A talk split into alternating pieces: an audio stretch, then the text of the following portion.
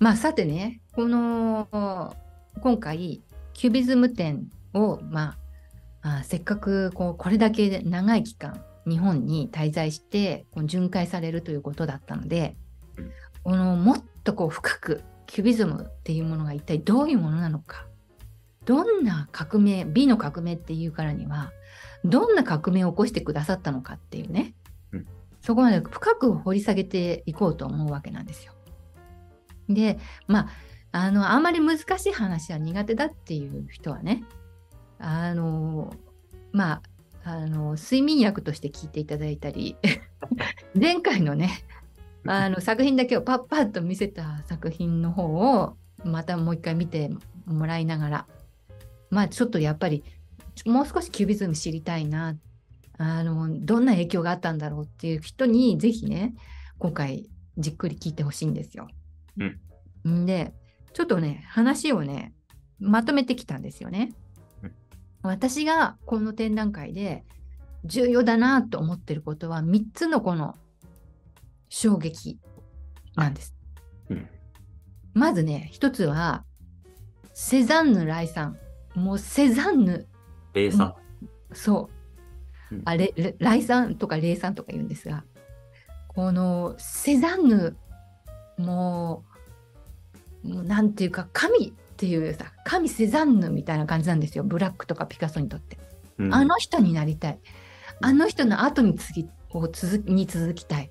うんどうしたらセザンヌになれるだろうか。そういう研究を2人が同時に偶然行い、それによりキュビズムが生まれるっていう、そこをね、まずね、紹介したいんですよ。うんここがね、やっぱりね、今回の美の革命の焦点が当たってる第一ポイントですよ。うん。で、このうーん2と3は紹介されほとんど紹介されてませんがちょこっとだけね解説にこのキュビズムがデュシャンによってどれだけこの大騒動になったか、うん。これはね全然ほとんど紹介されてませんでもねデュシャン兄弟のことは紹介されているしなんとなくでい言おうかな言おう言うのやめようかなどうしようかなって迷いをちょっと感じるんだけど 多分ね過激になるかやめとこうかやっぱりここまでやると範囲が広がっちゃうしそのフランスだけでの話じゃなくてアメリカまでの話まで続いちゃうのでうん。やっぱりそこで躊躇したんだけどこのキュビズムが本当にねこう巨大な力を持つっていうのはね実はデュシャンのおかげなんですよ。うん。そしてねそのねデュシャンのねこう過激なね行動が実はねフランスにとってものすごい打撃でもありそして新たなね革命になったって話、うん。それがポンピドーセンターのことなんです。うん。フランス美術が流出してしまうんですデュシャンによってどんどんうんうんうん、それを、まあ、デュシャンだけじゃないんですが、アメリカ人がどんどんフランス美術買っちゃううん。これはくなんとか食い止めなきゃならないっていうことで、ポンピドー大統領がね、やっぱり現代アートのね、センター作ろうってうん決意する。この3つのね、革命が私は、やっぱりここを踏まえないと、キュビズムの本当の威力というか、大きい巨大なこのね、影響力を証明、証明っていうか、説明したことにならない。知ったことにならないなっていうふうに思うので、補足しようという感じなんですね、この展覧会を見るにあたって。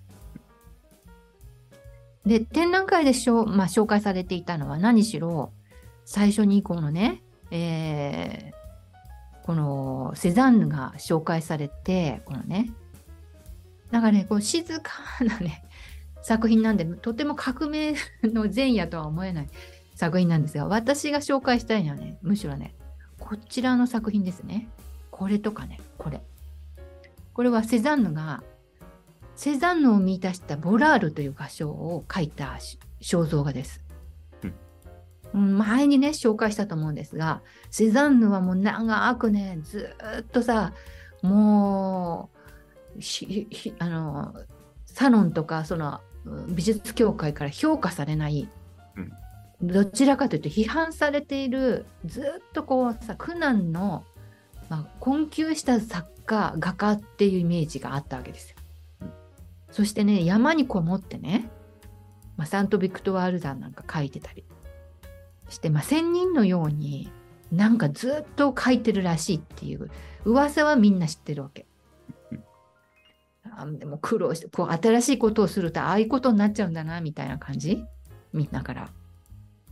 ところがさ紹介したことがある。このねこれはセザンヌ来さんっていう、うん、モーリス・ドニーの作品ですがこれをね見出したセザンヌを見出したこのボラールがうん。画廊で展覧会をしないかっていうことでもう死ぬ10年前にようやくね芽が出て個展初個展をする、うん。ね、みんな「よかったね」って言ってくれるそういう場面なんですよね。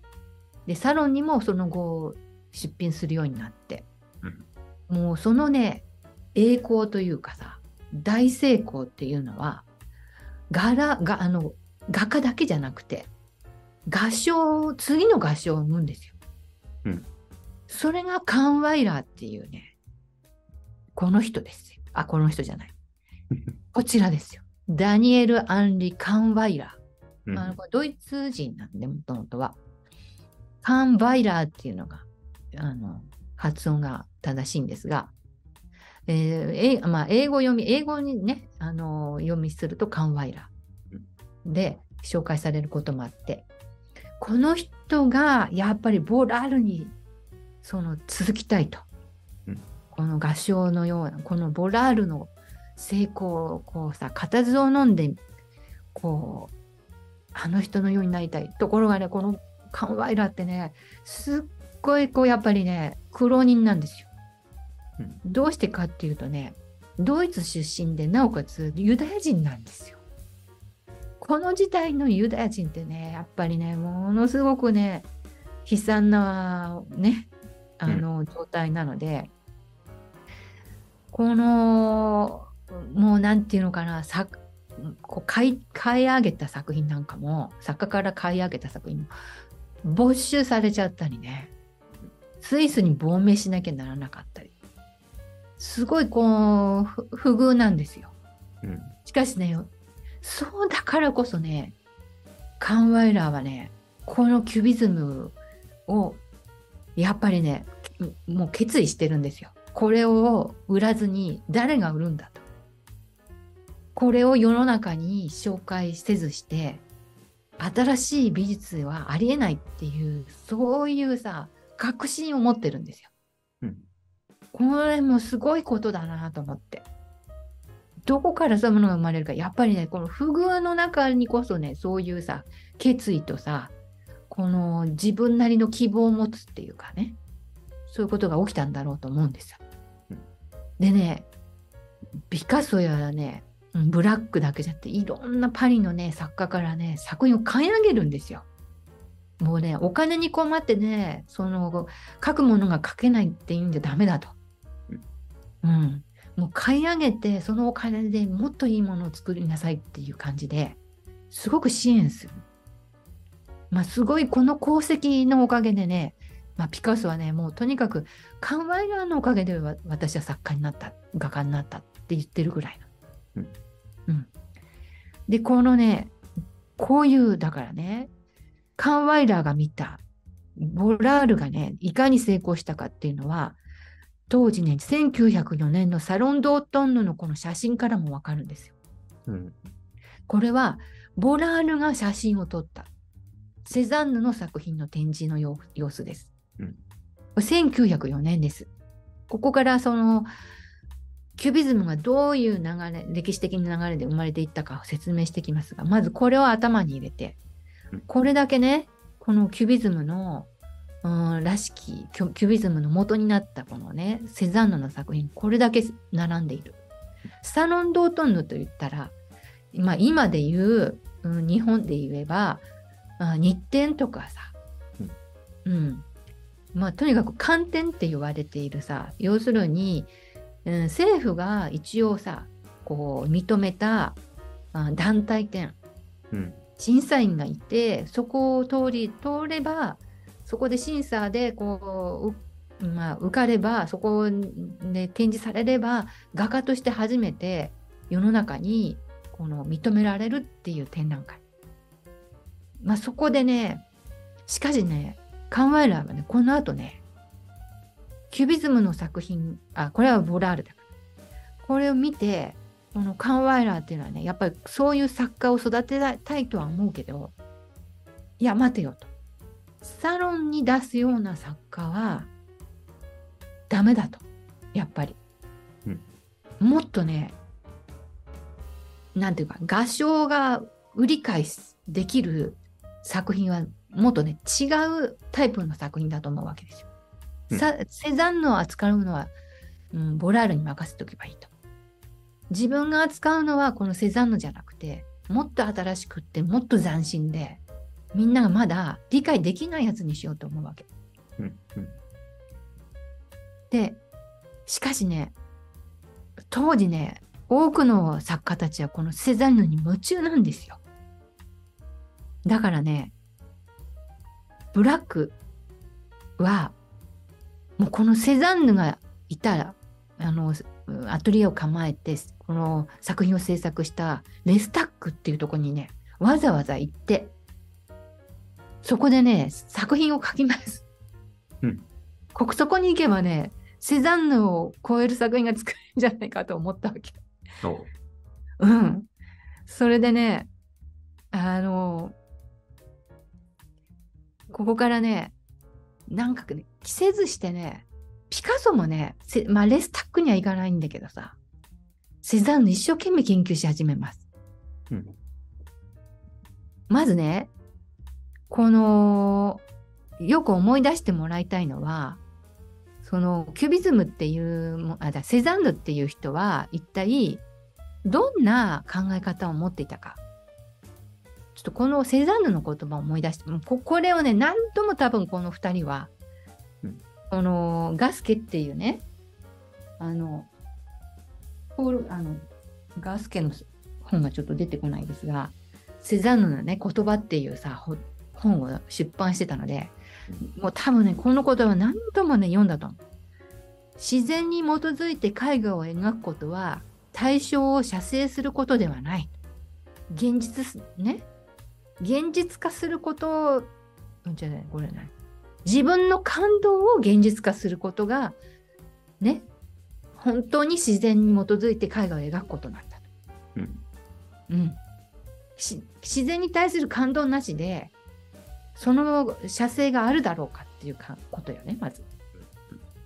そして自然を円筒形と球形と円錐形によって扱いなさい。自然は平面よりも深さにおいて存在する。そのため赤と黄色で示される光の振動の中に空気を感じさせる青系統を入れる必要性があるんです。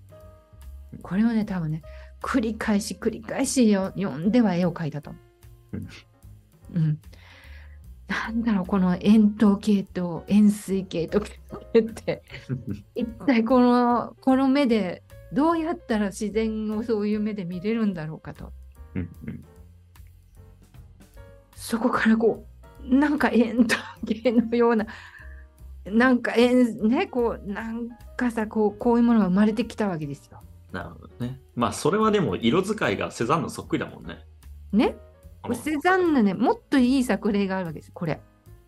うんアヌシーコね1896年コートドールギャラリーが持ってるのこれなんかもねどうですか？これさキュビズムですって言ってもあそうかもなーっていう思う人もいるかもしれない。まあ、言われればまあそうかもねっていう感じだね。円筒形でしょこれね。うん。なんか円錐形でしょ水に映ってるやつは円錐だよね、多分ね。ね円錐。そうそなんかさこの通りじゃないはこのセザンヌの言葉通りでねし光の振動の中で空気を感じさせる青系統のい色を入れる必要があるとかこの作品そのものですよう。うん。セヌシーコまあねこれ何度も見たと思うんだよみんなねこういう作品をでもボラールのさ肖像見てはさこういう合唱が現れないかなと思ったりしてさでもこれもよく見るとさすごい単純な形に置き換えられてるわけよ。うん。ね？こう円こうさ水平を取ってさそしてさかか頭の形多分ブランクーシのあのさ彫刻なんかもねこうき前回見た人はさあこれもうさここから来てるなって思うと思う。うん、ここの形セザンヌのここれがより抽象的になるとシンプルになったものがあのブランクーシーのねあの作品なんじゃないかなとか。ここからはもうなんかさみんなこうさこの次、まあ、セザンヌはここで死んじゃったけれども1906年この後にで生まれるはずだった作品を描けるんじゃないかと思ってるわけ。うん。そこでこれが出てきた瞬間にこれが始まるわけですよ。うん。ブラックの。うんうん。これはね、やっぱりね、これをね、出た時にみんなのこのね、えどういう衝撃があったかっていうことをちょっと紹介したいんですが。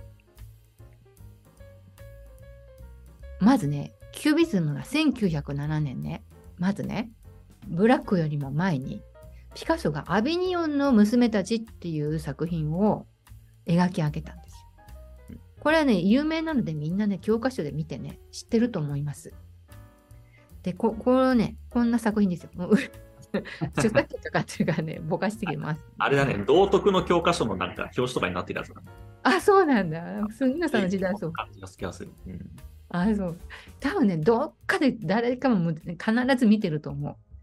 で、このね、ニューヨーク、これはニューヨーク近代美術館にあるんですが、この作品をごくわずかな友人だけに見せたのよ、まず。うん。そうしたらね、アンリ・マティスはね、腹を立てた。まず。うんブラックはね、こういうこと言いました。3度の食事が朝くずとパラフィン製になると言われたようなものだと言った。うんで、ドランはね、アンドレ・ロドランは、ピカソがそのうち首を吊るのではないかと心配したと。あんなの描いちゃって。うんどうしちゃったの？世の中ひっくり返っちゃうよ、こんな絵描いたらっていう感じ。うんどう、どうすんのこれからみたいな。でね、これはね、もうまさしくさ、この1907年、もうね、もうものすごい決意で書いたと思うけど、やっぱりその奥にはね、もう明らかにやっぱりセザンヌのうんこの先ほど紹介したこのこういうもの。うん。1899年ですから。こういう描き方っていうものはありなんだっていうさ。こういう景色ありなんだっていう、うん。やっぱりねキュビズムに与えたセザンヌの影響ってすごいなと私は思うここから、うん。うん、明らかに絵からも読み取れるそれがで1908年になりました。でねブラックはねこのピカソのね仕事の重要性だんだんねまあ腹を立てたりさもう不安になったもののねいや待てよと。すっごい重要なことやってるんじゃないピカソはって思い始める、うん。気がつき始める。でね密かにね 誰にもね見えないところでね大きなラフっていうのをね描き始めます。でねちょっと自分でも描いてみようかなって。それがこれ。ちょっとね。だちょっとでやっぱり見せない方がいいなって思ったと思うよ。うん。まだ。まあまだ試作品って感じがするよね。なんかもうちょっと恥ずかしいんだけどみたいな感じ。これもね。でもななんかそれがな妙に生々しくてこう印象的だというかさ。うんうんあともう一度見たら目から離離れないっていうかそうだこれもポンピードーセンターでこれ今回展示されてるのでぜひ皆さん見てもらいたい。よろず哲五郎、これ見た、これ見てあのラフ書いたんじゃないかなって感じだね。ちょっと似てんだよね。似てる似てる。ちょっと似てるよ。よりキュビズムだよね。うん。そう。い色もね、こういう色を使ってますよ。なんかね。カラー写真なかったと思うんだけど、当時。うん。まあ、そういうんで、1908 1908年はものすごく重要で、なお、なおかつね、ブラックはね、これ書いた後にね、やっぱりそうだ。セザンヌゆかりのエスタック地方に旅して、エスタックの家をはじめとするなんかね、こう、もう風景画を描いちゃえみたいな感じ。うん。うん。この当時7点のね、セザンヌ的キュビズムの風景画を描きます。うん、ところがね、これをね、サロン・ドートンのまあ観点ですよ。もうね、まあ、7点のうち5点拒否されて2点ぐらいまあいいよみたいに言われたらしいんだけど、なんたることだと思って腹を立ててブラック。もうね、全作品引き上げます。うん、もういいよってなっちゃう。君たち分かっちゃいないな。これからはこれなもう自分はね、もう分かってるんだ。もうこれからはこれなんだぞっていうさ、うん、すっごいさ、なんかもう確信に満ちた気持ちがあるわけ。うん、これね、いかにね、やっぱりね、すごい強い思いでやってることかって。これそういうことがここでわかるのよ。うん、そういうものがね、人を動かしていくのよ。うん。これでね、1908年の秋に、カンワイラーがブラックのこの作品を全部引き取って、展覧画廊でね、展示するんです。うん、これをね、またね、見たね、あの評論家のルイ・ウォークセルっていう人がね、ジル・ブラスっていうね、まあ、あのなんかこう、印刷されたこう冊子かなんか新聞みたいなものに、ブラックは一切を立方体、キューブに還元したんだって書いたんです。ここがキュービズムというね、あの名前の起こりではないか。うん、まあ、キュービスムって言ったり、あのフランス語ではキュービスム。うん、英語ではキュービズムと言います。うん、で日本語であの訳すときは立体派と言います。うん、本当は立方体派ではないかっていう人もいるんだけど、立方体派とか立体派とか言います。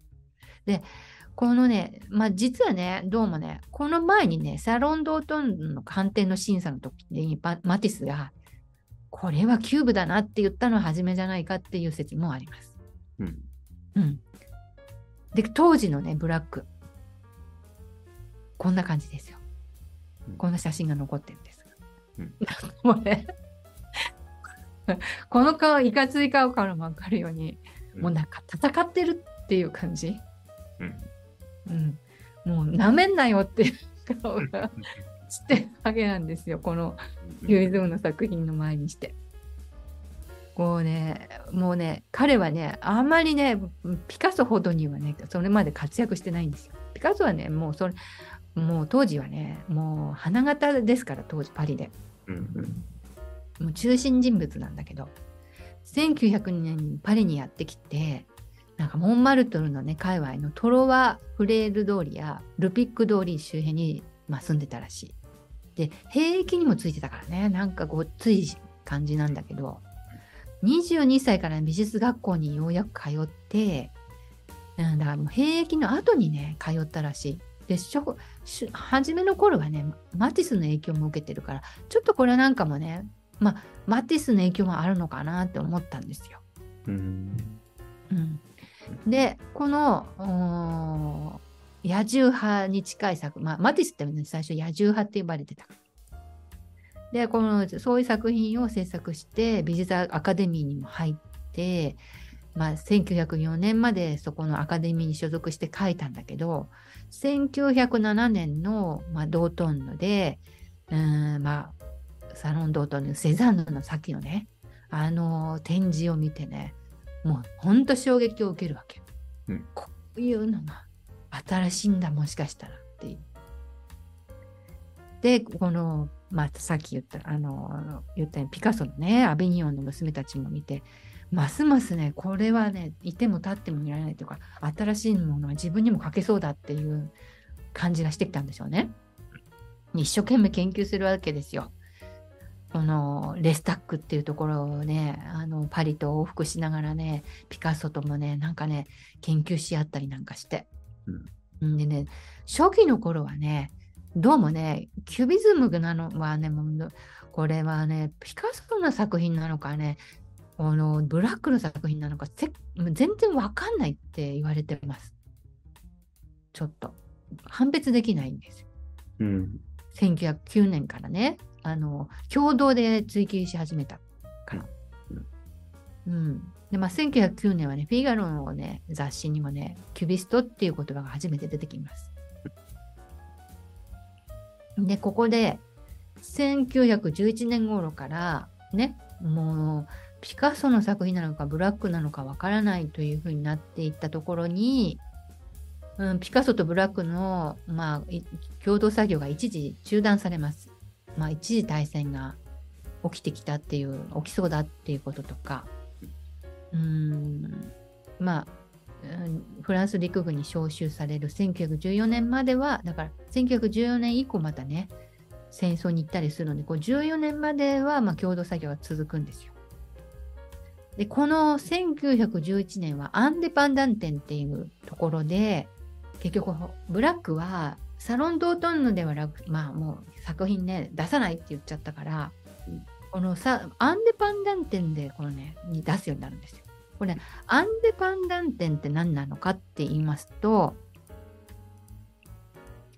フリーランサー向けのね、展示なんですよ。うん。うん。要するにね、このアカデミーにも所属しない。うんサロン・ドートンヌの落選展と言われた展覧会です。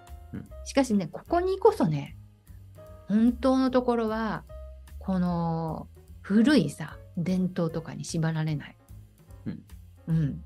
このあんまり権威にね、権威というものの傘着ない新しい動きがあったんですよ。そこでね、よし、ここで発表しようって決め始めるんですが、このね、まあ、うん、アンデパンダンテにはね、あのーいろんな有名な作家ももちろん出品してたし、で、こうね、審査員のね、賞がないってこと。一応ね、入場委員会は存在するけど、賞なんかでね、あんまりこの持ち上げないっていうところも、またね、すごくね、果たした役割がね、あの大きいんですよ、アンデパンダンって。日本にもね、今、まだずっとあるんですよ、影響を受けて。うん。うん、聞いたことある？うん、名前だけ。そうそうそう、日本にもあるそうそうそう。要するに自由出品で誰でも展示ができて、いろんな人に見てもらってっていうね、そういういいね、歴史がずっと続いています。うん。でね、このキュビズムのね、11年ってすごい重要なんですよ。うん。うん。まあ、この、アンデパンダンテンっていうのが出るんだけど、あで出品するんだけど、それね、ここでね、またね、今度ね、違う人にこの影響、衝撃が乗り移るというか、うん。これを見たね、えーピュトーグループっていうね、ピュトーっていうね、地域に住んでた画家たち、うん。ピュトーグループっていうんですが、うん。この人たちはね、これピカソとかブラックがやっているそういうキュビズムにね、すごい感化されてね、大、もうキュビズムのね、一大デモンストレーションを行ったんです。うん。うん。この展示で。うんで、これを見てね、監修見に行った人はね、なんて醜い作品だって言ってね、すごいね、このね、また衝撃を受けちゃうわけ。で、うん非難するしね、もうね、もうなんていうのかな、い石を投げたいぐらいの気持ちなわけ。うんうんうんこのピュトーグループとは一体誰なのか。このね、衝撃を与えた人こそが、このジャック・ビヨンの家に集まっていたうんデュシャン兄弟をはじめ、さまざまな作家グループだったんですよ。うんそういう過激なね、グループなピュトーグループって。うん。そこにデュシャン兄弟が、まあ、先導しているというかね、新しい、もうセザンヌにも負けない、うん。うん、キュビズムにも負けない、強いさ、なんかこの反骨精神で集まっているグループ。まあ、なんていうかさ、うんまあ、前衛的な、まあそういうことだよね。そう、的というか革命的というか。革命的。ここここそね、本当はね、ここにこそ革命があるんですよ、実は。うんうんこれは紹あまり紹介されてないわけ。この美の革命と言いながら。うんほとんどがセザンヌから受けて、もう抽象的になったキュビズムの、その立体的にね、いろんな方向からさ、物事を見て、抽象的に書く、まあなんかこう、うーん、不要なものを省いて、抽出したような形を一つの画面にまとめましたみたいなところしかあんまり紹介してないわけ。うんうんうんあるいはアフリカの美術の彫刻、まあ、彫刻みたいなものを認めるようになってもっと自由な気持ちで作品描くようになったとかっていうのが展覧会でさあの紹介されてるんだけどこの過激なね過激なこの革命はねもうほとんど解説されてません。うん一応ピュートーグループだけは紹介されてる。うん名前は出てくるね。名前は出てくる。うんでどんなにね叩かれねあの衝撃がは走ったかっていうことは出てないわけ。うんうんうんうん。まあ過激すぎたっていうかね当時ねでもねこのねグループのねこの衝撃こそが実はキュビズムをね、国内外にこの広広める力になったわけ。うんうんまあ後からねデュシャンがね年取ってからねこのキュビズムどういったあの時のねみんなのこの反応衝撃っていうのは今から見てどう思いますかみたいなことでインタビューを受けてることを紹介しますけど、うん。うん、まあそういう意味でね、えーもう1911年から12年にかけてねだんだん世の中はさものすごく過激になっていくというか、うんどうもうね歴史的にもねこのピュトーグループがそうしたんじゃなくても世界的にやっぱり戦争は起きてきそうだしさ、うんなんとこの同時もう前にね紹介したタイタニック号がこの1912年4月14日に沈没しちゃうっていうねああ、この時期なのね。この時期なんです。うんこうねなんか華やかでねものすごくこの活気あふれるさ文化のパリね？そのパリからアメリカに向かうさこの船がこの沈没してしまうっていうねこの衝撃。これもショック大きなショックだし、うん。その後にやっぱりさまあなんとこのねアーモリー賞っていうアメリカでこのね、えー軍のね武器庫、うん戦争が始まるんで始まってるのでこの武器庫でねこのなんかねあの展覧会をするっていうことがねこの直前にあったらしいんですよ。うんうんこのねうーんサラエボ事件っていうのは1914年なんですよ。うんうん第一次大戦これは引き金になったでしょ。うんほんとこのね前年のこのまだ世の中がさ悲惨にまあこうちょっと不穏な空気を感じつつもなんか絶妙なタイミングでこのアーモリー賞っていうことがうんこれね何かっていうとねこのあパリで騒いでるこのピュットーグループなんかのこの話を聞いてどうもパリではこのちょっとただごとではないようなアート騒動が起きてると。それはキュービズムというね新しい、まあ、美術が生まれ始めてるといううん。それをきもう嗅ぎ分けた何人かの人たちがこれはどうもねアメリカに紹介しないといけないぞって思うわけよ。うん世の中であのアメリカの多くの人はさいやパリからさセザンヌとかゴッホとか来たらいいなと思ってるわけルノワールとかそういうの見たいなっていうさそういう気持ちは大衆的にあるわけ。うんうん。なんだけどそのもっとさ革新的な人はさいやそういえば来るだろうけど本当のところで紹介したのはそこじゃない。うん。もっとさアメリカにさ革新的なものをさ刺激を刺激アートにもう美術館に刺激を与えるようなものを持ってこなきゃいけないと思ってるわけ。うん。それがねなんとこのねデュシャンをはじめとするさキュビズムのさ形なんですよ。うんうんでここにほらねブランクーシの作品もあるし、うん。このね、これがアメリカにどのようなさ、あの、旋風を巻き起こすか見てみたいっていうさ、そういう熱望で、消化、こう、まあ、招かれるわけなんですよ。うん。うん。だから、やっぱりね、このね、ピュトーグループのこの、おまあね、前衛的なね、この動きって、実はね、キュビズムにとってものすごい大きなチャンスを作ったことになる。うん。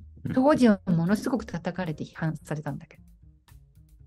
うん。そこをね、知らないとね、キュビズムの本当のね、価値というかさ、威力っていうものが紹介できないっていうふうに思ったんですよね。で、この流れが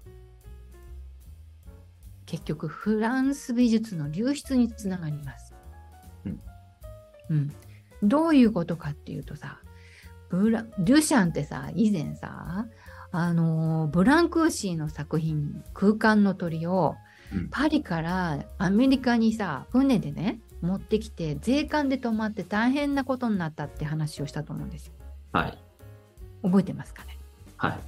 うん、でそのことがあったのでそのなんていうのかなとにかくもうそれからも分かるようにもうねドゥシャンはねパリはねやっぱりねもう古いやっぱり頭が古くて自分たちの活動をよく理解してくれないと。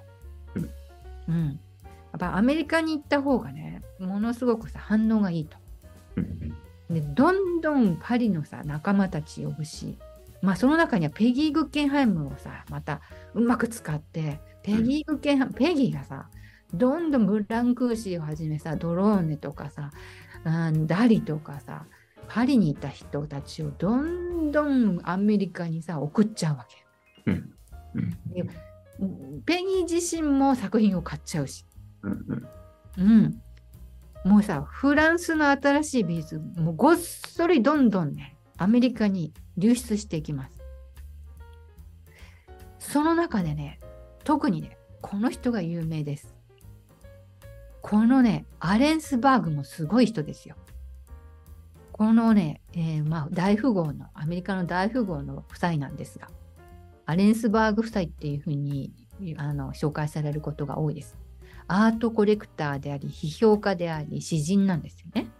お金持ちの、まあなんか暇を持て余してるご夫婦。この二人がね、なんとね、アーモリー賞でさ、この展示したデュシャンのさ、この、もう、もう大、まあ、アーモリー賞でもさ、酷評されるんですよ。もう後でし、まあ、この後紹介しますがうん。これをね、なんとね、買います。それもかなりの高値で。そしてね、どパトロンになってね、デュシャンがね、アメリカに来るときにはね、もう別荘でね、過ごすようになるしね、もう居候、アパートに居候をしていたとされます。なんかデュシャンあっちこっち居候してね、お あっちこっちにね、家がある。女が大人気だね、本当に。もうね、とにかくね、デュシャンっていうのは何をしてもさ、みんなから愛される人なんですよ。うん。何か、ななんなんと言っても、いろんなことあっても。うん。まあ、この人が集めた作品、まあ、あのデュシャンだけではなくて、うん。まあ、ちょっとね、デュシャン以外は私は知らない作家ですが、うん。ジャン・メッツァンジェ、えーチャールズ・シーラ、ウォルター・パッチ、ベアトリス・ウッド、エルマ・エルネスト、サウス・ドールとか、ね、まあ、近代美術家の作品を集めて、うんで収集した1000点以上の作品はフィラデルフィア美術館に今は所蔵されています。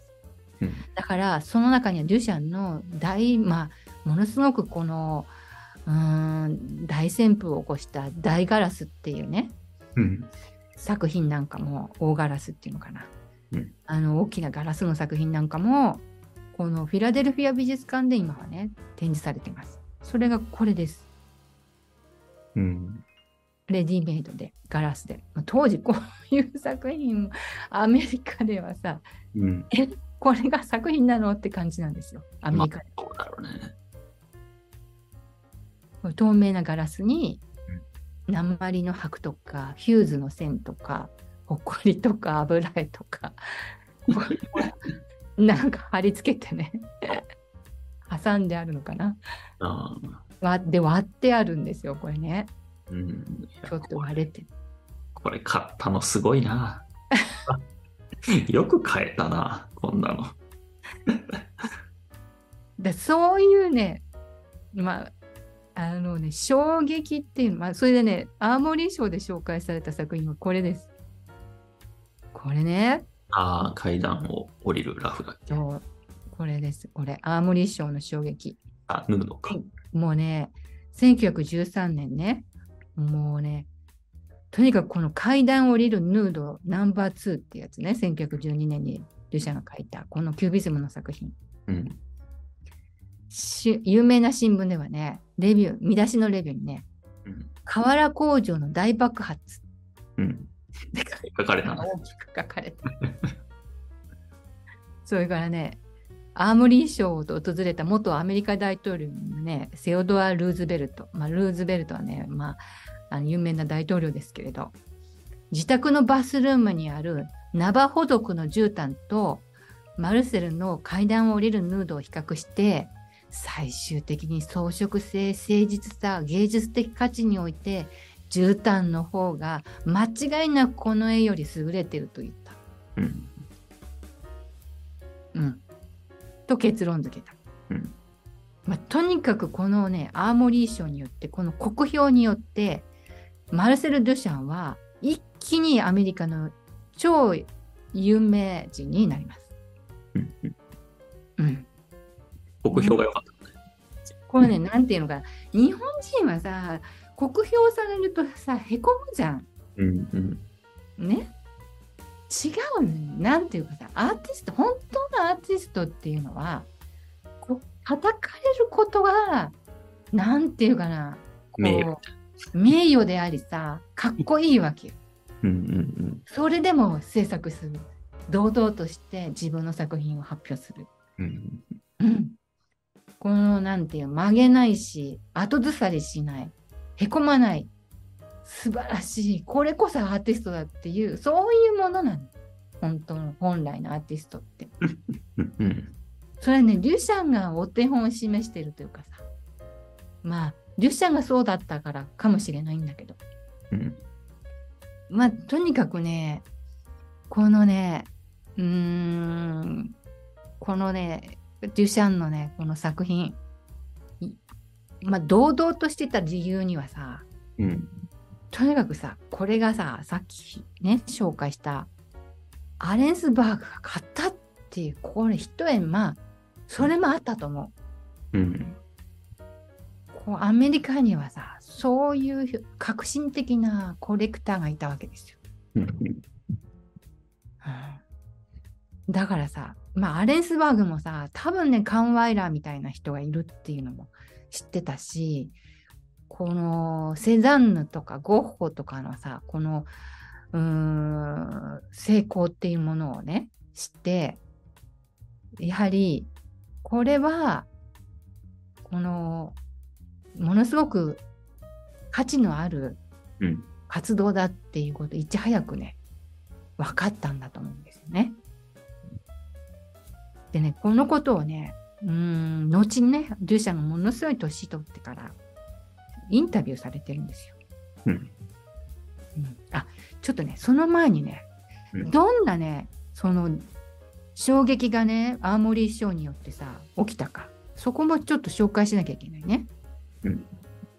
うん。ん。でね、えーこういうことが起きたんですよ。アーモリー賞で。見てください。この新聞。これここにさ Cubist あ Cubists depart で student、えーと students joyful。ね。で、 student、students burning futurist art celebrating Cubists' departure。ね。うん要するに、これね、学生たちがね、けしからん、こんな展示しやがってって言ってね。うん一応これコピーらしいんですが、うん。マティスのね、作品とかのコピーをね、作ってね、燃やしてんのか。燃やしたらしい。うん。もうとにかくね、こんなものアメリカに持ってくるなと。展示するなと。うんふざけんじゃないと。ね、大きくするとこういうことが書いてあるうん。まあ、こういうふうにして、まあ、まあ、ジョイフルだからさ、まあ、余興として楽しんだっていうこともあったし、まあ、うん深刻なさ、このさ、批判っていうのとちょっと違うかもしれない。うん。まあ、とにかくさ、みんな大騒ぎで面白がったと。このキュービズムが来たと。そうね。セレブレーティングって書いてあるからね。うん。祝福してるってことでしょ。そうそう、祝福してるんだけどね、焼いてるっていう。過激的なね、こういうことをやって。ね、こういうね、映像も残ってるんです。でね、なんかね、